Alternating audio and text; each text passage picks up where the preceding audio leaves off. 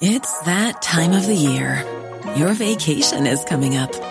You can already hear the beach waves, feel the warm breeze, relax, and think about work. You really, really want it all to work out while you're away. Monday.com gives you and the team that peace of mind. When all work is on one platform and everyone's in sync, things just flow wherever you are. Tap the banner to go to Monday.com.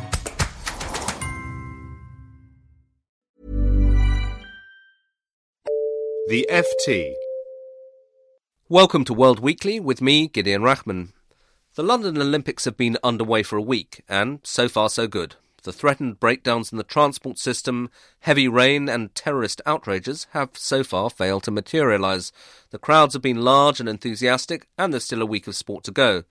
So, what's the midterm assessment, and what could still go wrong or right? Joining me to discuss the Olympics are two of the finest sports writers in the world. They're not allowed to say that, but I will. And both of them happily work for the FT Matthew Engel and Simon Kuper.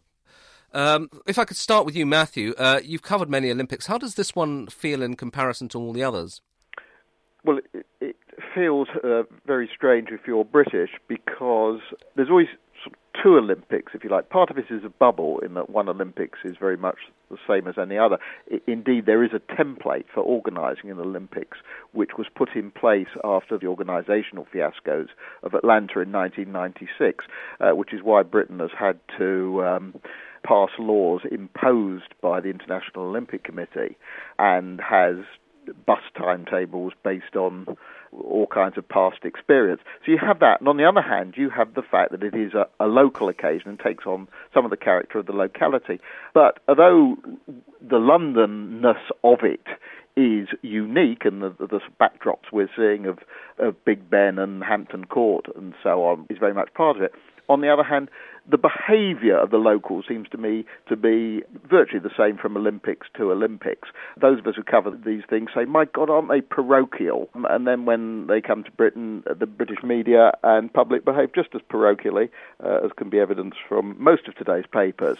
But there is, what you get early on is this amazing enthusiasm and people wanting to see it, and it's happening in London, and that side of it is lovely. Simon, yeah, I mean the whole question of uh, universality and parochialism was was raised for me a bit by watching the Olympic opening ceremony, which got rave reviews here in Britain. Some of it, however, I think a bit baffling to foreigners, the extended tribute to the National Health Service and so on. What did you make of it? I was very moved. I mean, I wrote about feeling a British patriot for the first time, and it presented this whole new vision of Britain because we had to move on, obviously, from the idea that Britain was great and unique and a world beater, which is patently no longer the case. And the alternative vision was this declinist idea that we're ridiculous and always going down, and the sort of um, comic idea of a, of a hapless Britain. And I thought Danny Boyle presented this new Britain, which is proud of being funny, proud of being black and white, which um, did do some rather notable things in the past and created half the world's pop culture, but doesn't really um, claim to be a great Britain, but just uh, quite a funny Britain. And I think that's a vision that can take us forward for quite a long time. Okay, and as for the sport, for you, what was your uh, personal highlight of the sport so far? Most of the time I've felt a lot of bafflement and I must admit sometimes tedium at watching sports with thousands of other people who also don't really know what's going on, as in the archery or the handball, for example.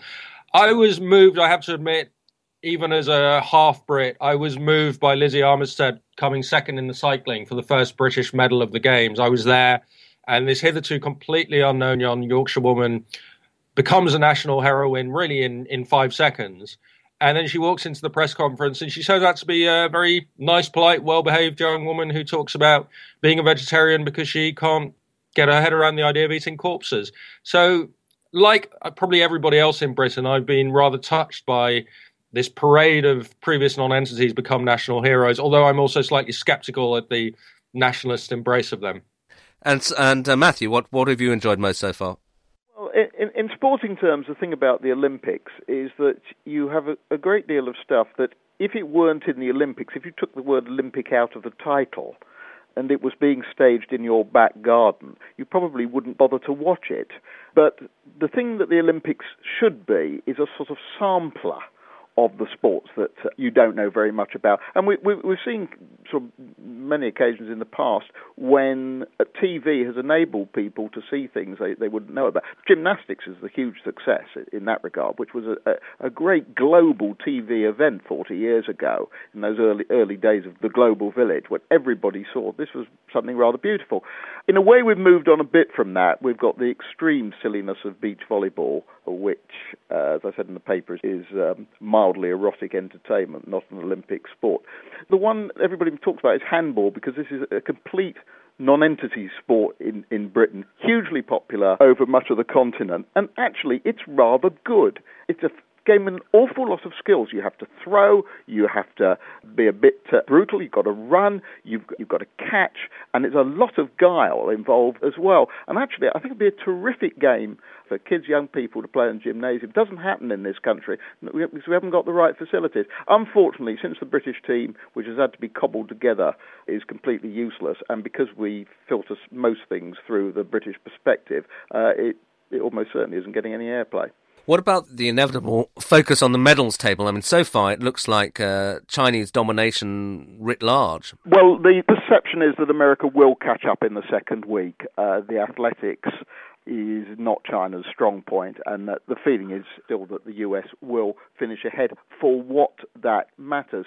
One of the things that I think concerns many of us about China's success and also, we see this in the approach of other countries that basically they have targeted sports that are target rich environments where there's a lot of medals to be won. Uh, and we see this in the, you, know, you, you, look at North Korea has won its gold medals in weightlifting and judo. Well, um, if you devote your national resources to that, you're going to win a lot of gold medals. Uh, Simon, I mean, the the few hints of controversy so far have tended to, to, to be around the Chinese team. There was this scarcely veiled accusation that their star swimmer is on drugs, and then there was the disqualification of the badminton team for not for not trying, so they could get a more favourable draw in the second round. Is there some sort of kind of uh, incipient political rivalry or jealousy sneaking through, or these perfectly valid controversies? I think they're perfectly valid controversies. I think also at the heart of the Olympics and the origins of the Olympics is the Corinthian ideal. I mean, Pierre de Coubertin, the modern founder of the Olympics, um, loved Britain, was very influenced by the silly 19th century book Tom Brown's School Days. And the idea of sport is it's it's not the winning, it's the taking part. It builds character, creates Christian gentlemen. And that's very much been at the origins of the European British ideal of sport. That's why in football we get very upset when opposing players dive. And a lot of other countries came to sport through a different route. So it said in Italy, in Italy we have no concept of fair play. Well, that's putting it a bit strong, but that's rather different from the Corinthian ideal. And in China, they don't really seem to have um, been told about the Corinthian ideal. So we all come at sport in a slightly different way. And I think the Chinese are, are very anxious to prove that they are not the physically inferior beings of Western stereotypes through the ages. So every country experiences the Olympics in its own way. And I fear that the Chinese and the British fan experience are just unbridgeably far apart. Matthew, uh, I mean, one of the other controversies that's been going on is this whole question of ticketing, and everybody in, in Britain had the impression that it was incredibly hard to get tickets. Many failed to get them in the ballot, and then you see these array of empty seats at events. I was lucky enough to be at one of the, I think, best events so far, the tennis, uh, where Tsonga got taken to 25 23 in the final set. But even that very dramatic game, I looked at the court side and there was a block of 100 seats where there must have been three people sitting. Uh, I assume they were reserved for officials who hadn't showed up. But is there really anything can be done about this, or does the IOC just command that certain amounts of tickets are set aside, and we're just going to have to live with it. This does tie in uh, actually to what Simon was saying just before about the British and Chinese experiences being unbridgeably different. He's right in a way, but in the response to it, I don't think it's unbridgeably different. In, people want a piece of the Olympics when it's near them. They want to be able to say they saw it. They wanted to be part of it. Uh, you, you do you, this happens in slightly different ways. Uh, the Chinese um, spent a lot of time photographing each, each other in front of uh, the Bird's Nest Stadium. Uh, the British, I think, want to see the sport.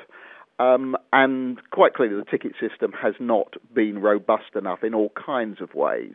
Uh, I think Uh, and I hope this will be the worst thing that uh, goes wrong with this Olympics. I, that nothing truly catastrophic happens in the second week. But clearly, it hasn't worked properly. And there is an issue here, not so much with officials, but because the Olympics is so enthralled to its sponsors that um, they have an awfully large allocation of seats intended for corporate hospitality, uh, but you can't do much corporate hospitality uh, at events that no one really wants to see. And uh, there are a lot of problems that uh, the Olympic movement has to deal with and interests they have to balance. And I think here in a country where people really, really wanted to watch something and watch the games, they clearly haven't got the numbers right. Okay, Simon, to finish off though, uh, it still does seem a pretty successful event. It's not yet clear to me though who's going to be the face of the games in the way that say Usain Bolt was uh, at the last Olympics. We've got a week to go. What's what's your betting on who will emerge as the iconic figure, or maybe there won't be one? I think every country has its own Olympics, as as I was saying, and for the international viewer, if such a thing exists, it might be Usain Bolt again. I think for the British viewer, it might be Bradley Wiggins. So every country will go away with a different memory of it. There is not one Olympics, and you know we try and tell the story of one, but everybody tells this very partial story. We can't really help it. Matthew, do you have a, a view on that? Simon's absolutely right in this point. Uh, and what has emerged in the past week is that the British are as bad as anyone else. We invite 203 other countries to take part in the Olympics we're uh, hosting, and we completely ignore their athletes, and we only talk about our own. So, yes, he's right. There'll be hundreds of faces of the Games, and if one emerges as the true international face, that will be a success, a sign that we can transcend nationalism. And one thing I would say about the success of the Games is that whatever we think the meaning and success of the Games is at this point, it may well not be the same in two weeks' time when it's all over and uh, the British people start saying, what was that thing we've just paid £15 billion for? Are we sure it was a good idea? Matthew Engel and Simon Kuper, thank you both very much indeed. That's it for this week. Until next week, goodbye. For more downloads, go to ft.com forward slash podcasts. Planning for your next trip? Elevate your travel style with Quince. Quince has all the jet setting essentials you'll want for your next getaway, like European linen, premium luggage options, buttery soft Italian leather bags, and so much more. And it's all priced at 50 to 80% less than similar brands. Plus, Quince only works with factories that use safe and ethical manufacturing practices. Pack your bags with high-quality essentials you'll be wearing for vacations to come with Quince. Go to quince.com slash trip for free shipping and 365-day returns. When you need mealtime inspiration, it's worth shopping Kroger, where you'll find over 30,000 mouth-watering choices that excite your inner foodie. And no matter what tasty choice you make, you'll enjoy our everyday low prices, plus extra ways to save, like digital coupons worth over $600 each week. You can also save up to $1 off per gallon at the pump with fuel points. More savings and more inspiring flavors make shopping Kroger worth it every time. Kroger, fresh for everyone. Fuel restrictions apply.